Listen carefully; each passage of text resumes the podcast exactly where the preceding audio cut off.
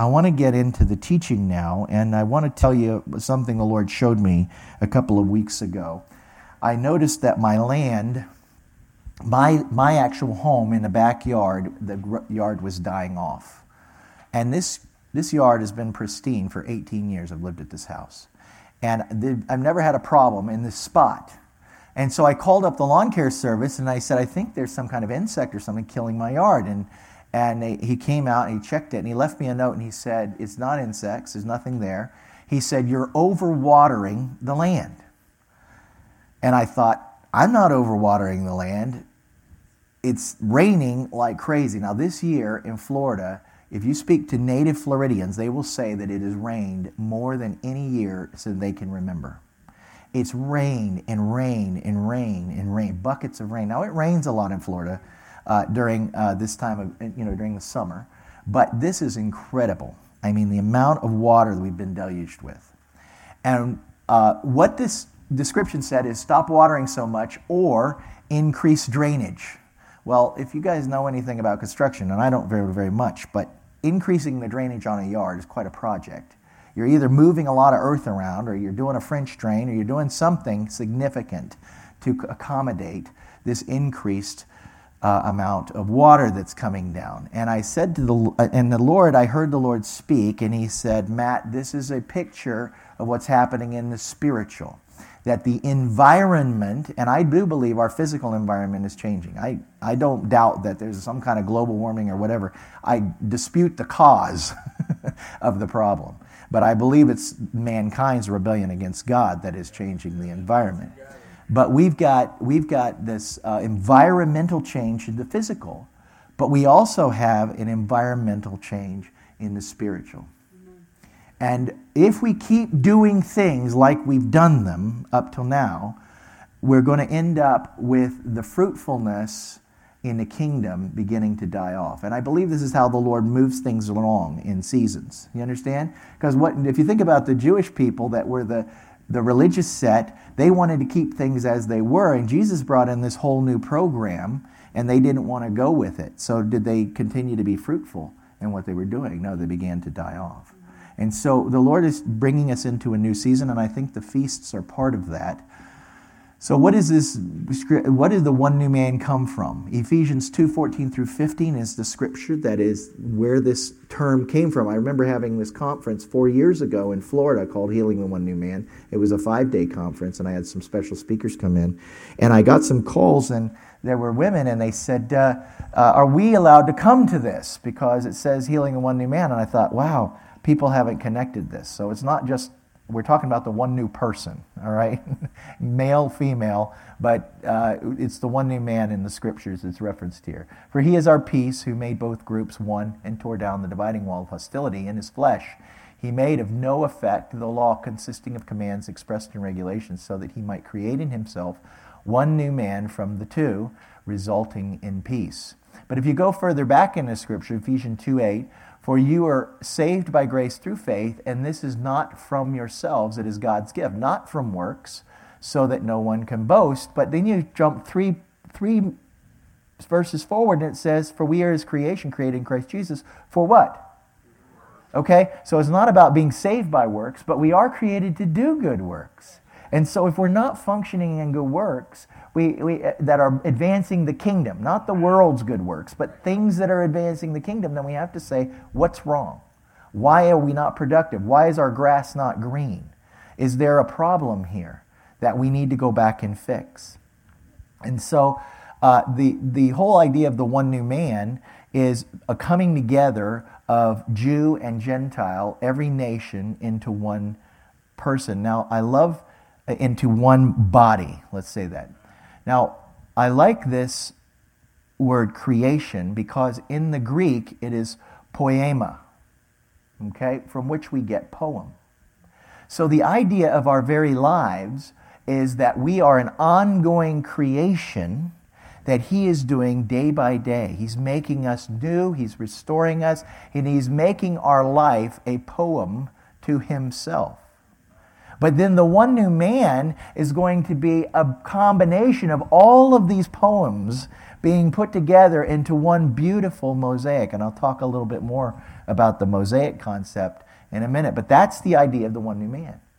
We're all going to be different people, but we're not going, we're not just going to be automatons. That's not what the One New Man is. It's not becoming everybody looking exactly alike. It's the diversity that makes the beauty of the poem. Do you understand what I'm saying? So, Warren Wiersbe says this: since the hour that God called Abraham, God made a difference between Jews and Gentiles. He made this difference not that the Jews might boast, but that they might be a blessing and a help to Gentiles. I say, amen, that's absolutely true. God set them apart that he might use them Uh, to be a channel of his revelation and goodness to the heathen nation. Sad to say, Israel kept that difference nationally and ritually, but not morally. Israel became like the lost nations around her. For this reason, God often had to discipline the Jews because they would not maintain their spiritual separation and minister to the nations in the name of the true God. And we know that is true. But what it, what isn't mentioned here by Warren, and I believe the Lord is trying to point out to us, the church now, is that, hey, you've got a beam, you've got a beam in your own eye. What we look at Israel and say, look how they've behaved, the Lord is trying to get the church to say, hey, wait a minute, you've got the same similar issues. You've you've you've kept rituals and you've kind of followed the, the rules, but the spirit of it's gotten lost. And I want you to get this beam out of your eye and begin to understand what I'm trying to do, because the morality of the church now, we see it sliding significantly, don't we? And if we don't get hold of this issue with regard to the old covenant, we are going to find ourselves swept away, like you see those pictures down in Florida right now of houses that have been completely removed from their foundations. And it's shocking to me, some of the people that are taking positions theologically, it's astounding to me that those people would begin to be sliding this direction. We've seen the moral decay among Christian leaders and even ones we've significantly trusted, but now we're seeing a theological decay even among very firm evangelical believers that have held the key tenets of the faith about the Lord and, and who he is and what, what redemption's about and how that's achieved. And I think that's only going to get worse. Are you following me? I don't think it's going to get less. Unless the Lord pushes a pause button somehow and there's some kind of revival, we're going to keep going this direction. Here's the cool thing. If you read in Revelation, I never noticed this until a couple of years ago, but in Revelation it talks about the new heaven and, and the city of Jerusalem, the New Jerusalem. And it describes it, and in the description of the New Jerusalem, I'm not going to take time to read the scripture, but you have twelve gates that go into the city. Now, what are the twelve gates named after? The, the, actually, the twelve tribes are the gates. But there's another twelve that are also mentioned, and who is that? The twelve apostles, and they are the foundations represented by different colors of stone. Now, isn't it interesting that in this picture of the New Jerusalem, we have the twelve tribes still specifically mentioned, but we also have the twelve apostles who started, really started the church. So it's a picture of the one new man, of Jew and Gentile coming together and making the New Jerusalem. So when this comes together, and this is what's in your notes, it says uh, the essential character of the one new man, the one new man is going to be one. Okay? It's going to be unified. And we'll talk about unity in a second. But it's also going to be new. It isn't going to look like what it used to look like of either Jew or Gentile believer. The, the, the Jews are not going to look super Jewish, and the Gentiles are not going to look super Gentile. It's going to be something that looks like, have you ever seen two people that got married, had a kid, and the kid looks like both of them, but not exactly like either of them? Because it's a new thing, and that's the whole idea of the butterfly. It's a transformation into something new. And, and what the Lord showed me a few years ago during the Feast of Sukkot while I was in uh, uh, um, Kiev, Ukraine, I went to a One New Man congregation that was equally Jewish and Gentile, and they were celebrating Sukkot, the Feast of Tabernacles, which is a very uh, unified feast, by the way, if, when we get time to talk about it specifically. But um, when I was there, The presence of the Lord was so powerful that during the, we worshiped two and a half hours and it seemed like fifteen minutes. I'm, I kid you not. And I wasn't even in their language. They were singing in Russian. And I didn't know what they were saying even. And yet the the worship seemed like so short as compared. When I looked at my watch, I was like, we've been doing this two and a half hours. Then I got up, and the, the pastor, though we couldn't speak the same language, he was very broken English, and I couldn't speak any Ukrainian or Russian. He asked me to say something, and what I said feathered with exactly what he said. He was a Jewish man. His name's uh, Boris Grasenko. And Boris get up after, got up after me and began to speak about, about the being transformed by the renewing of the mind, which went exactly with what I had shared before that in verse one that says, be not conformed to this world. I mean, uh, but I beseech you therefore, brethren, by the mercies of God, that you present your bodies a living sacrifice.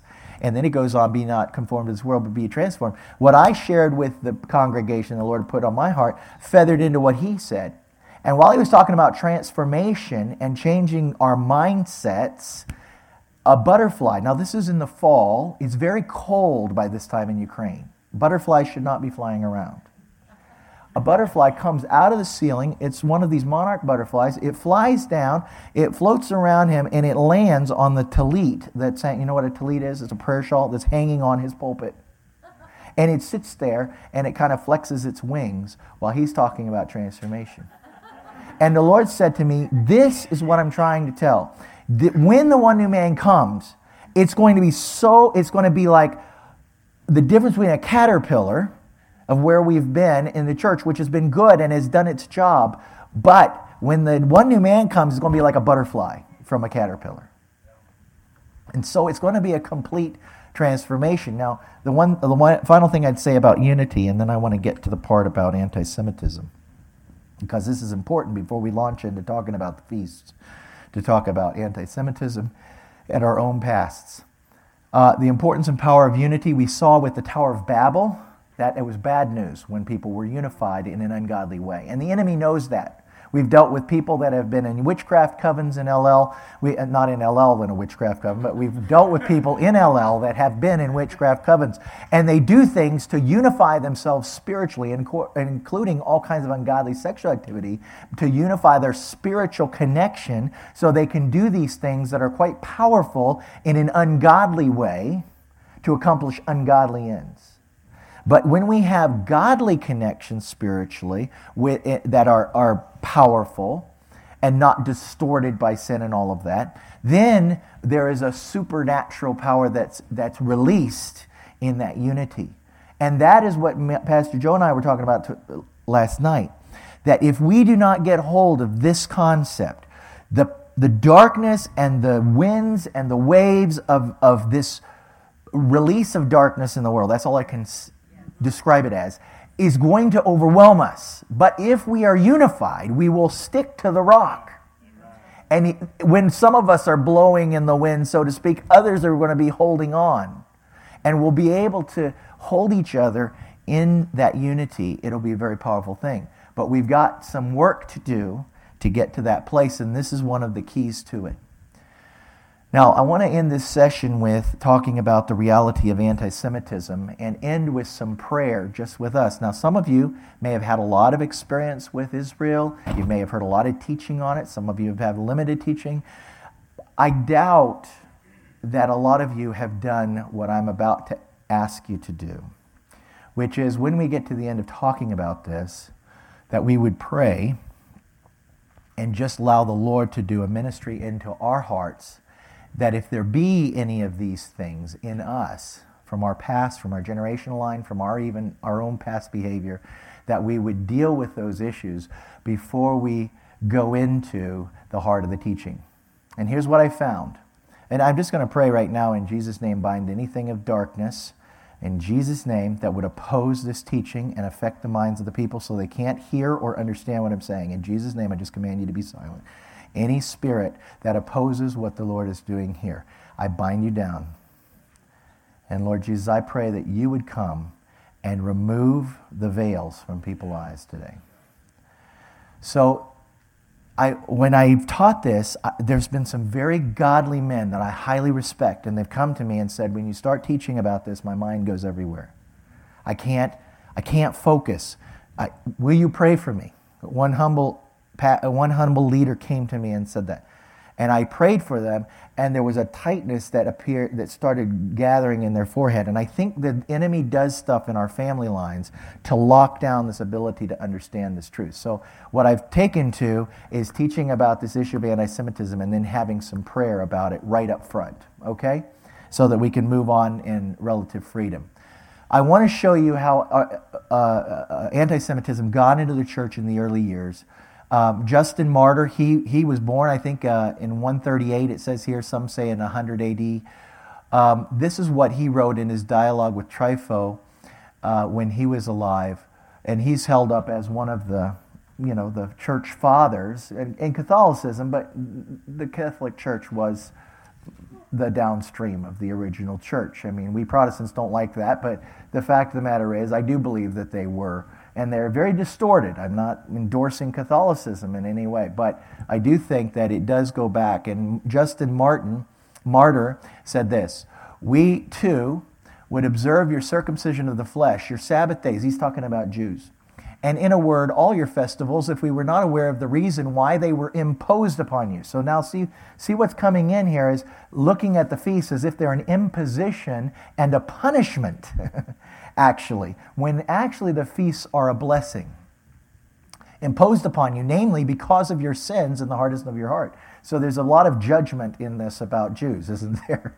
And he goes on to say, the custom of circumcision, uh, of circumcising the flesh handed down from Abraham was given to you as a distinguishing mark to set you off from other nations and from us Christians. The purpose of this was that you and only you might suffer the afflictions that are now justly yours, that only your land be destroy- desolated, your cities ruined by fire, that the fruits of your land be eaten by strangers before your very eyes, that not one of you will be permitted to enter your city of Jerusalem. Your circumcision of the flesh is the only mark by which you can certainly be distinguished from other men. As I stated before, it was by reason of your sins and the sins of your fathers that, among other precepts, God imposed upon you the observance of the Sabbath as a mark. Now, now it's distortion not only of the what the feasts were given for, because the Lord said the feasts uh, or the Sabbath is is made for man, not man for the for the Sabbath. So we're not to be enslaved, but but it's a blessing actually for us. And he's distorting it to be a curse that the gen, that the Jews had to carry, and because of their terribleness. You understand, you hear all the kind of anti-Semitic assumptions in here. Origen of Alexandria, another church father, an ecclesiastical writer and teacher, contributed to the early formation of Christian doctrines. We may thus assert in utter confidence that the Jews will not return to their earlier situation. What? What does Romans chapter eleven say? Have they fallen so they cannot get up? But here's what Origen is saying. They'll never return to their earlier situation, for they have committed the most abominable of crimes. They're unsavable. In forming this conspiracy against the Savior of the human race, hence the city where Jesus suffered was necessarily destroyed. The Jewish nation was driven from its country, and another people was called by God to be the blessed election. This is supersessionism. This is the church replaces Israel. God no, has no longer any purpose for the nation that is the bloodline of Abraham, Isaac, and Jacob. John Chrysostom, one of the greatest of the church fathers, known as the Golden Mouth, a missionary preacher famous for his sermons and addresses, three forty-four to four oh seven, he said, "The synagogue is worse than a brothel. It is the den of scoundrels and the and the repair of wild beasts, the temple of demons devoted to idolatrous cults, the refuge of brigands and debaucher, debauchees, I don't even know if that's a word, and the, the cavern of devils. It is a criminal assembly of Jews, a place of meeting for the assassins of Christ, a house worse than a drinking shop, a den of thieves, a house of ill fame, a dwelling of iniquity, the refuge of devils, a gulf and an abyss of perdition. I would say the same thing about their souls. As for me, I hate the synagogue. I hate the Jews for the same reason." Peter the Venerable, known as the meekest man, a model of Christian charity. "Yes, you Jews, I say, do I address you? You who till this very day deny the Son of God, how long, poor wretches, will you, will you not believe the truth? Truly, I doubt whether a Jew can be really human. I lead out from its den a monstrous animal and show it as a laughingstock in the amphitheater of the world. In the sight of all people, I bring thee forward, thou Jew, thou brute beast, in the sight of all men. And the, sadly, this is the early church. But now you've got Martin Luther, who's a reformer, who had the chance when he brought the Reformation to say, wait, this is off with the Catholic Church. But he didn't.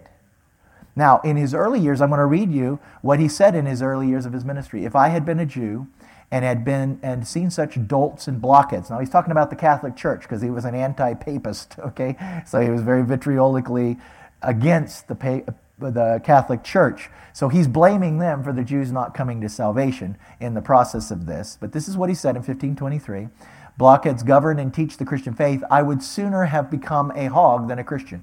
They have dealt with the Jews as if they were dogs rather than human beings.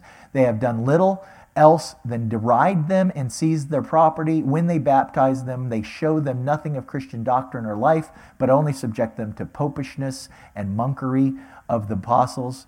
If the apostles, who also were Jews, had dealt with us Gentiles as Gentiles deal with the Jews, there would never have been a Christian among the Gentiles. And that is probably true. Going on, when we are inclined to boast of our position as Christians, we should remember that we are but Gentiles, while the Jews are the lineage of Christ. We are aliens in the law. They are blood relatives, cousins, and brothers of our Lord. Therefore, if one is to boast of flesh and blood, the Jews are actually nearer to Christ than we are. If we really want to help them, we must be guided in our dealings with them, not by papal law, but by the law of Christian love. We must receive them cordially and permit them to trade and work with us, that they may have occasion and opportunity to associate with us, hear our Christian teaching, and witness our Christian life. If some of them would prove stiff-necked, what of it? After all, we ourselves are not all good Christians either. Oh, that's good stuff, actually. Okay, let's reach out to the Jews. Well, apparently he did reach out to the Jews, and he got rebuffed because they didn't want to receive Messiah. And in fifteen twenty-six, we see them coming to him, asking him, because he'd been friendly to them, for their for his help in getting a, an edict that had been promulgated in his area overturned, because he had influence with the Christian prince in that region. And so they asked him if he would help them. And this is what he responded to them at that point, because now you start seeing Luther become, okay, I'm not sure I'm with these people. Because when they came to ask him for help, and this is one of the things I think the Lord wants to impart to this church, there's going to come a time when the Jewish people need help, and we will either help them or we will turn our back on them. And if we choose to turn our back on them, we are going to have a significant, a significant problem with the Lord. And the Lord is going to give us an opportunity to do that. Just like he did Martin Luther here, and Martin decided to go the other way. Because what did he say? I would willingly do my best for your people, but I will not contribute to your Jewish obstinacy by my own kind actions. You must find another intermediary with my good Lord. When asked to intercede, this is what he said, when asked to intercede with the Elector of Saxony because of a mandate that prohibited Jews from inhabiting, engaging in business, or passing through his realm.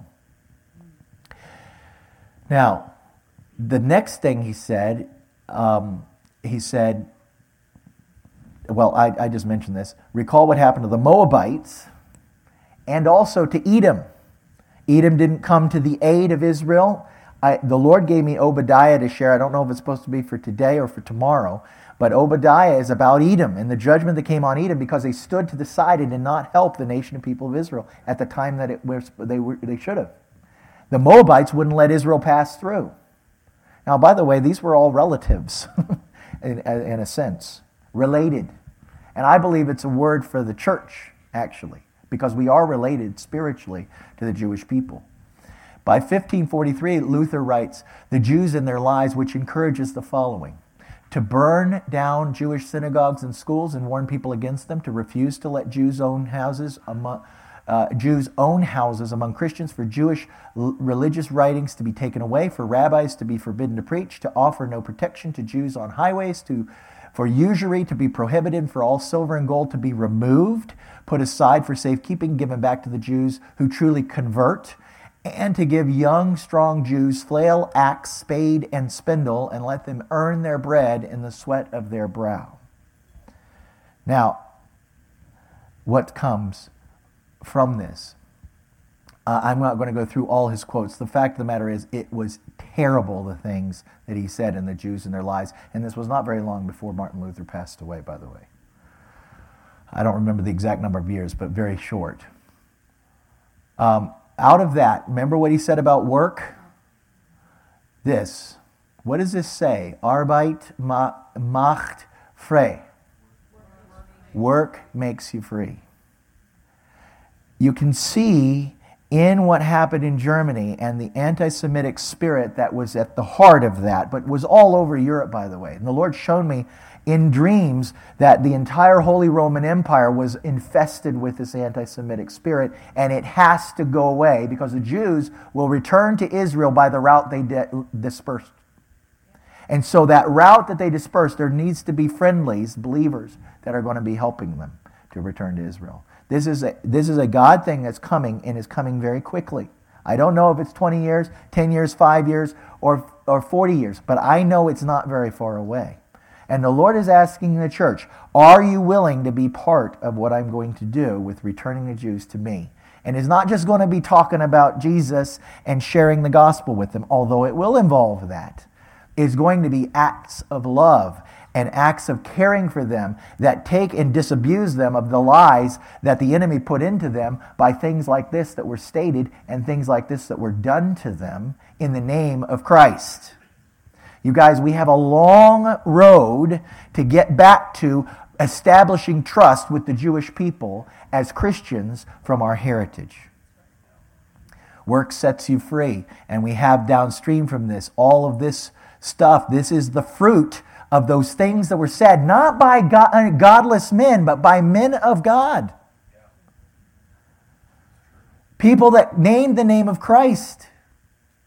This is what William Shirer says of Martin Luther. It is difficult to understand the behavior of most German Protestants in the first Nazi years unless one is aware of two things: their history and the influence of Martin Luther. The great founder of Protestantism was both a passionate anti-Semite and a ferocious believer in absolute obedience to political authority. He wanted Germany rid of the Jews, advice that was literally followed four centuries later by Hitler, Göring, and Himmler. Luther employed a coarseness of language unequaled in German history until the Nazi time. In no country, with the exception of Tsarist Russia, did the clergy become, by tradition, so completely servile to the political authority of the state. So The Rise and Fall of the Third Reich by William Shirer. But it wasn't just it wasn't just Martin Luther, you guys. Every single one of the reformers, with the exception of uh, perhaps the father of the Huguenots, I can't remember, but there might be one that wasn't anti-Semitic, but all the rest were anti-Semitic, very much so. This is John Calvin. There, that talking about the Jews, rotten and unbending stiff-neckedness deserves that they be oppressed unendingly and without measure or end, and that they die in their misery without the pity of anyone. Says that excerpts from this Latin, I think, uh, document, The Jew in Christian Theology. Or maybe it's German, I don't know.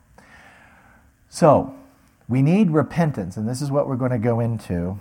I'm, I want to just, I know we're going over the hour, but I are we supposed to take a break at the hours? Um... Let's let's do prayers before we take the break, which will probably extend this at least ten or maybe fifteen minutes, but then we'll just have a ten-minute break and we'll come back and finish things, okay? So the the things that we're going to be praying for, these are prayers that I put together, and they were spur of the moment at the Healing the One New Man conference four years ago, but I felt like the Lord gave me the words, and I've refined it a bit. But there's three elements to this. There's generational bloodline sin that of anti-Semitism that we'll be speaking out repentance of. It doesn't mean that you know that you had that. We're saying, Lord, if there was any of this in my ancestry or in myself, I repent of it. Now, when I grew up as a kid, we made jokes about the Jews. It was just part of the... Well, I guess back in those days, you made jokes about a lot of different ethnic groups, right? But nonetheless, it wasn't godly. And uh, so there's the, there's there's our own anti-Semitism and things that we've said, but there's also the generational, uh, the bloodline of the generations. And then there's our spiritual bloodline. Now that, all of us were born again through the church. So what I'm trying to make the point of is, even if you don't have a heritage from a blood relative of this, your spiritual heritage is tainted by anti-Semitism. Okay?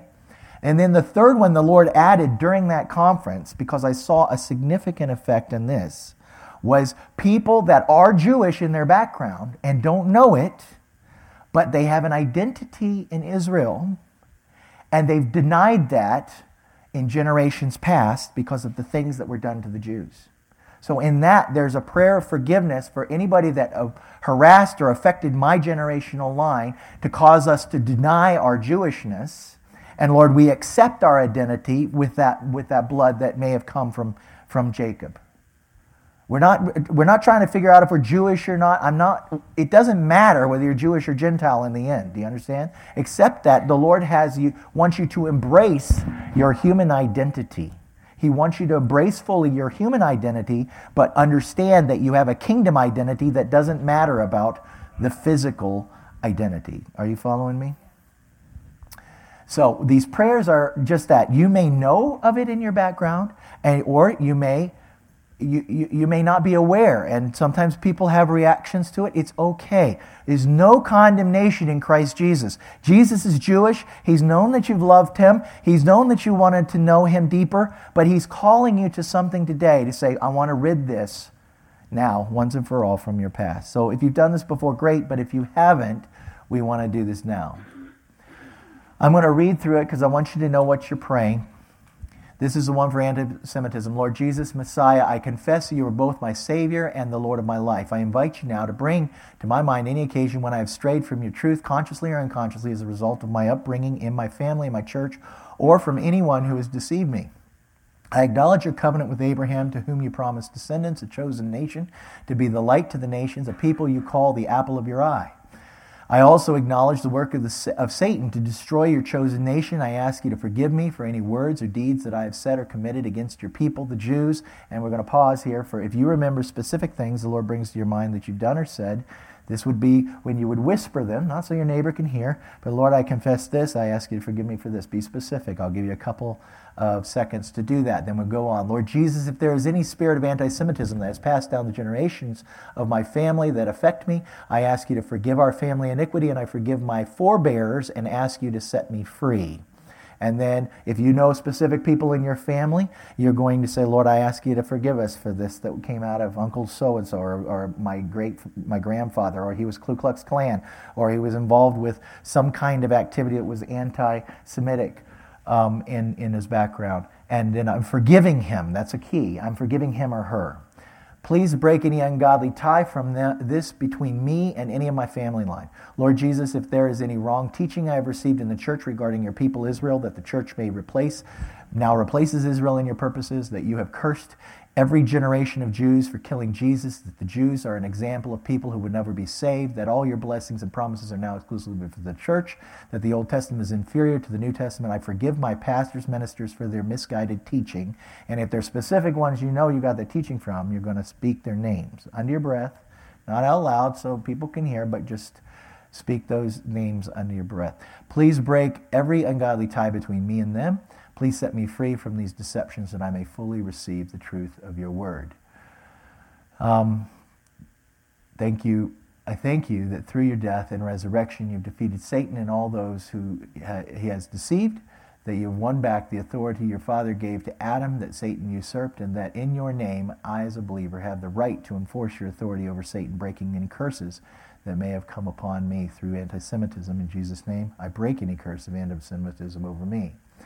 In Jesus' name, I command all spirits of anti-Semitism to leave me.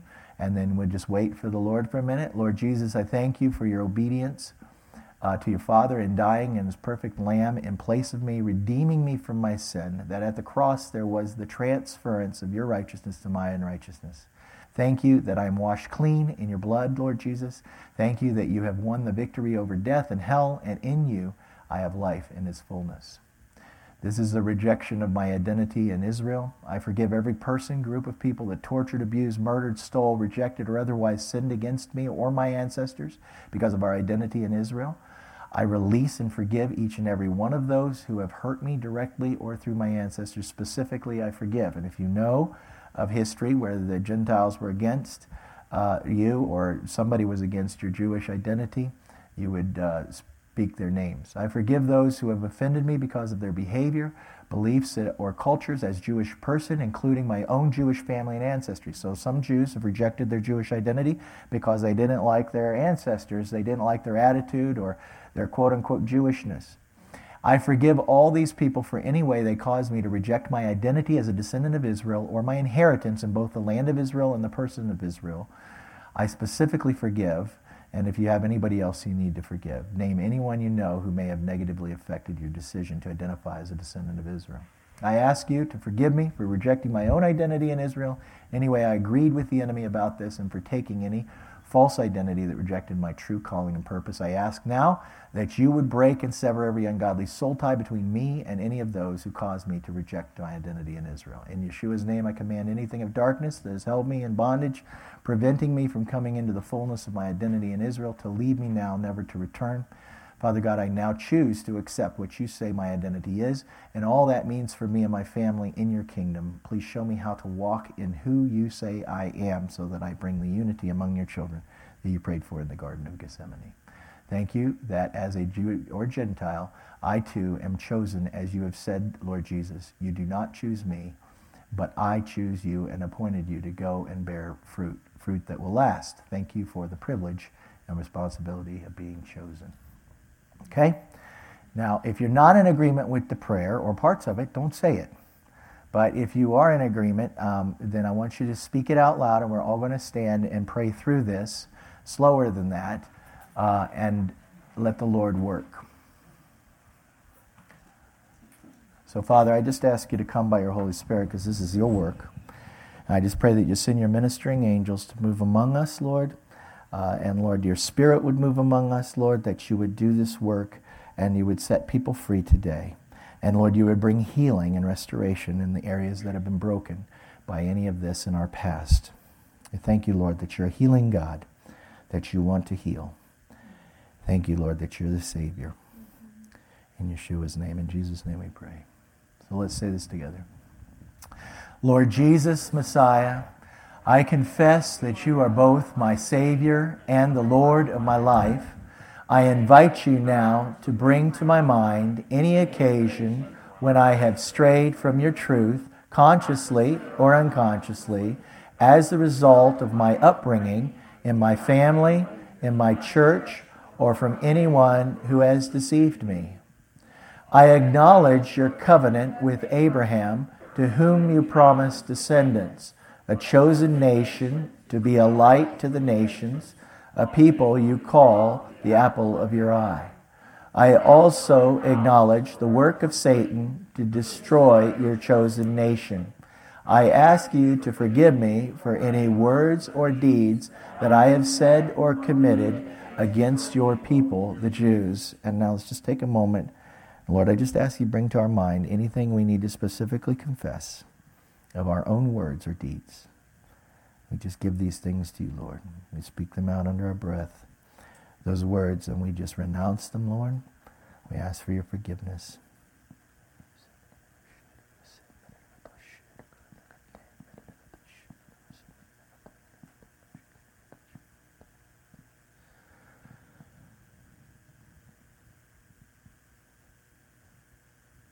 Okay, let's go on. Lord Jesus, if there is any spirit of anti-Semitism that has passed down the generations of my family that affect me, I ask you to forgive our family iniquity, and I forgive my forebears and ask you to set me free. So if there is anyone you're aware of in your family that you need to specifically forgive, bring to the Lord now. Lord, we just ask for you to bring these to people to our minds.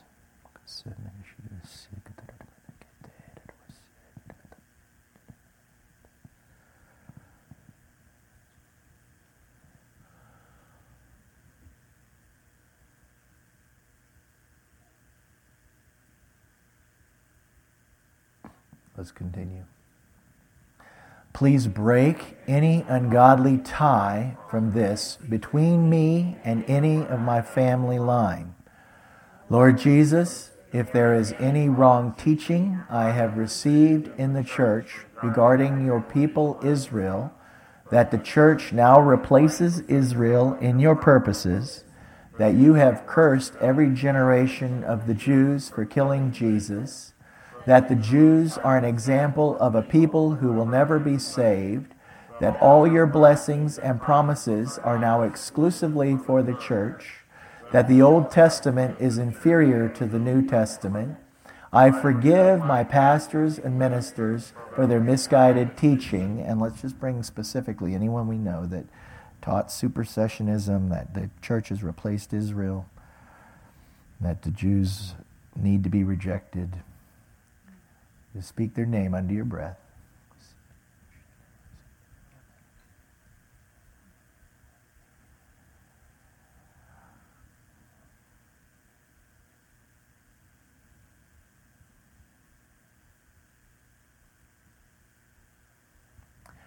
All right, well, let's just ask the Lord to break the tie.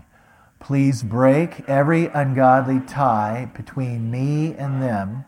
Please set me free from these deceptions that I may fully receive the truth of your word. Lord Jesus, I thank you that through your death and resurrection, you have defeated Satan and all those he has deceived, that you have won back the authority your father gave to Adam that Satan usurped, and that in your name I, as a believer, have the right to enforce your authority over Satan, breaking any curses that may have come upon me through anti-Semitism. In Jesus' name, I break any curse of anti-Semitism over my life. And in Jesus' name, I command all spirits of anti-Semitism to leave me now. And let's just wait for a second. Let me pray for you. So I'm just commanding anything of darkness that's had a hold on any of these people now. In Jesus' name, you will come off of them. If you've had a hold on them because of their anti-Semitic background beliefs, I, re- I re- they've renounced those. If you need to renounce them specifically, you need to say that, Lord, I renounce it. I renounce any of those beliefs. I don't want to receive those. I don't want to hold those. And we command anything of darkness that's been holding those in and holding the minds of any of these people to leave them now. You will come off of their forehead. And I speak specifically to spirits that come from Freemasonry. In Jesus' name, you will come off of their minds. And any way you have opposed the work of the kingdom in their life in relationship to the nation and people of Israel, I command any any of those spirits that came through Freemasonry in the family line, in Jesus' name, you will leave them and go to the place where the Lord Jesus appoints for you. You will come off of that area in the forehead that is the third eye. We close the third eye in Jesus' name so that it's not seeing things of darkness or being blocked by things of darkness. And we speak release in Jesus' name. We release you in Jesus' name from any bondage that the enemy's had on your mind to receive these transforming truths. Everything of darkness, you go right now. Don't hold on. And if you're holding on, you need to reveal what your source is in Jesus' name. You will come off of them and leave right now.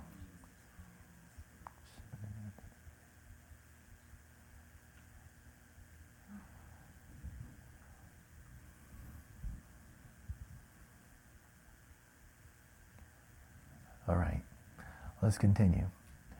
Lord Jesus, I thank you for your obedience to your Father in dying as his perfect lamb in place of me, redeeming me from my sin, that at the cross there was the transference of your righteousness for my unrighteousness. Thank you that I am washed clean in your blood, Lord Jesus. Thank you that you have won the victory over death and hell, and in you I have life in all of its fullness. Now, Lord, I just ask for the washing of your blood, and I just bring the blood of Jesus against anything that's remaining. I ask you by your Holy Spirit to come into every place that has been abandoned by anything of darkness and fill up those places. Lord, I pray that you bring restoration and healing into those places now, Lord. That, Lord, your healing presence would flow into any areas of brokenness that were left by any of this stuff in the past.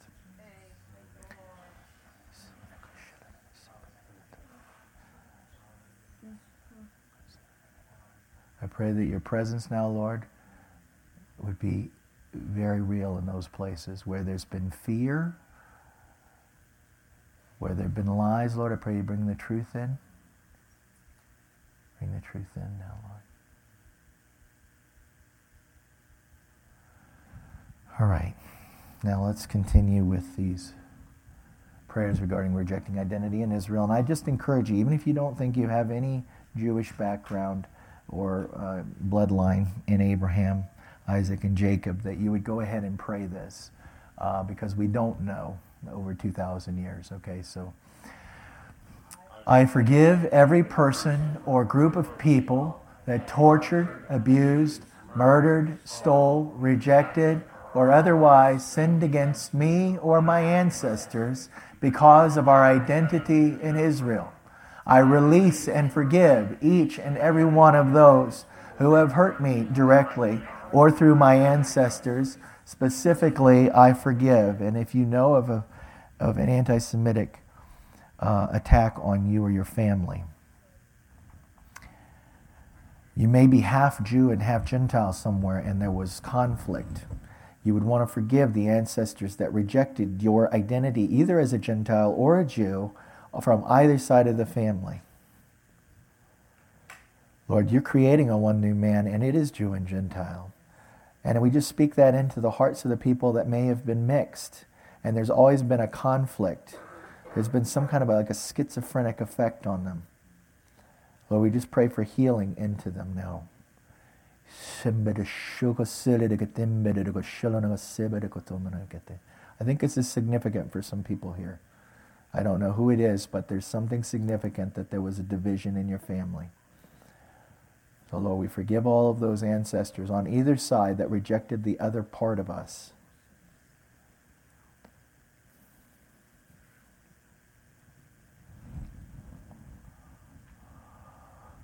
All right, let's continue. I forgive those who have offended me because of their behavior, beliefs, or culture as a Jewish person, including my own Jewish family or ancestors.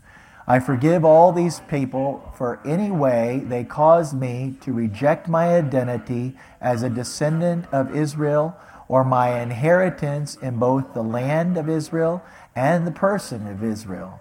I specifically forgive, and this is just kind of a cleanup prayer, if there's anyone that has offended you in that identity or caused you to reject that identity. We'll just name them if you know of it.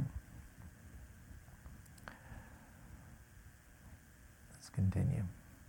I ask you to forgive me for rejecting my own identity in Israel and in any way I agreed with the enemy about this, and for taking on any false identity that rejected my true calling and purpose. I ask now that you would break and sever every ungodly tie between me and any of those who caused me to reject my identity in Israel. And Lord, I just ask for cutting now, that you would bring separation now up the generational line. Lord, we release all those that have passed, uh, passed on and are on the other side of the veil, and we ask for a complete severing and breaking of any ties across that veil with those who have passed. And Lord, with any that are living, Lord, we ask for a separation of any ungodly tie that has come through any of this rejection of the identity of our uh, of Jewish identity in any of the people here. Let's continue. In Yeshua's name, I command anything of darkness that has held me in bondage, preventing me from coming into the fullness of my identity in Israel, to leave me now, never to return. Father God, I now choose to accept what you say my identity is and all that means for me and my family in your kingdom. Please show me how to walk in you, so that I bring the unity among your children that you prayed for in the Garden of Gethsemane. Thank you that as a Gentile or Jew, I too am chosen, as you have said, Lord Jesus. You did not choose me, but I chose you and appointed you to go and bear fruit, fruit that will last. Thank you for the privilege and responsibility of being chosen. In Jesus' name, amen. Thank you, Lord, for the work that you've done. I pray now that you would just bring healing in every part where there's been any effect by the enemy. and restoration. I pray your shalom now into the inner beings of each of these people. And I tell shame, I, in Jesus' name, every spirit of shame has been on anybody because of whatever they've done in the past, whatever somebody has done in their family name. In Jesus' name, every bit of shame, all shame for being Jewish, all shame for what was done to Jews, the spirit of shame must leave now in Jesus' name. You will not hold on to any of these people anymore. They're released because Jesus bore their shame upon the cross. He received the rejection.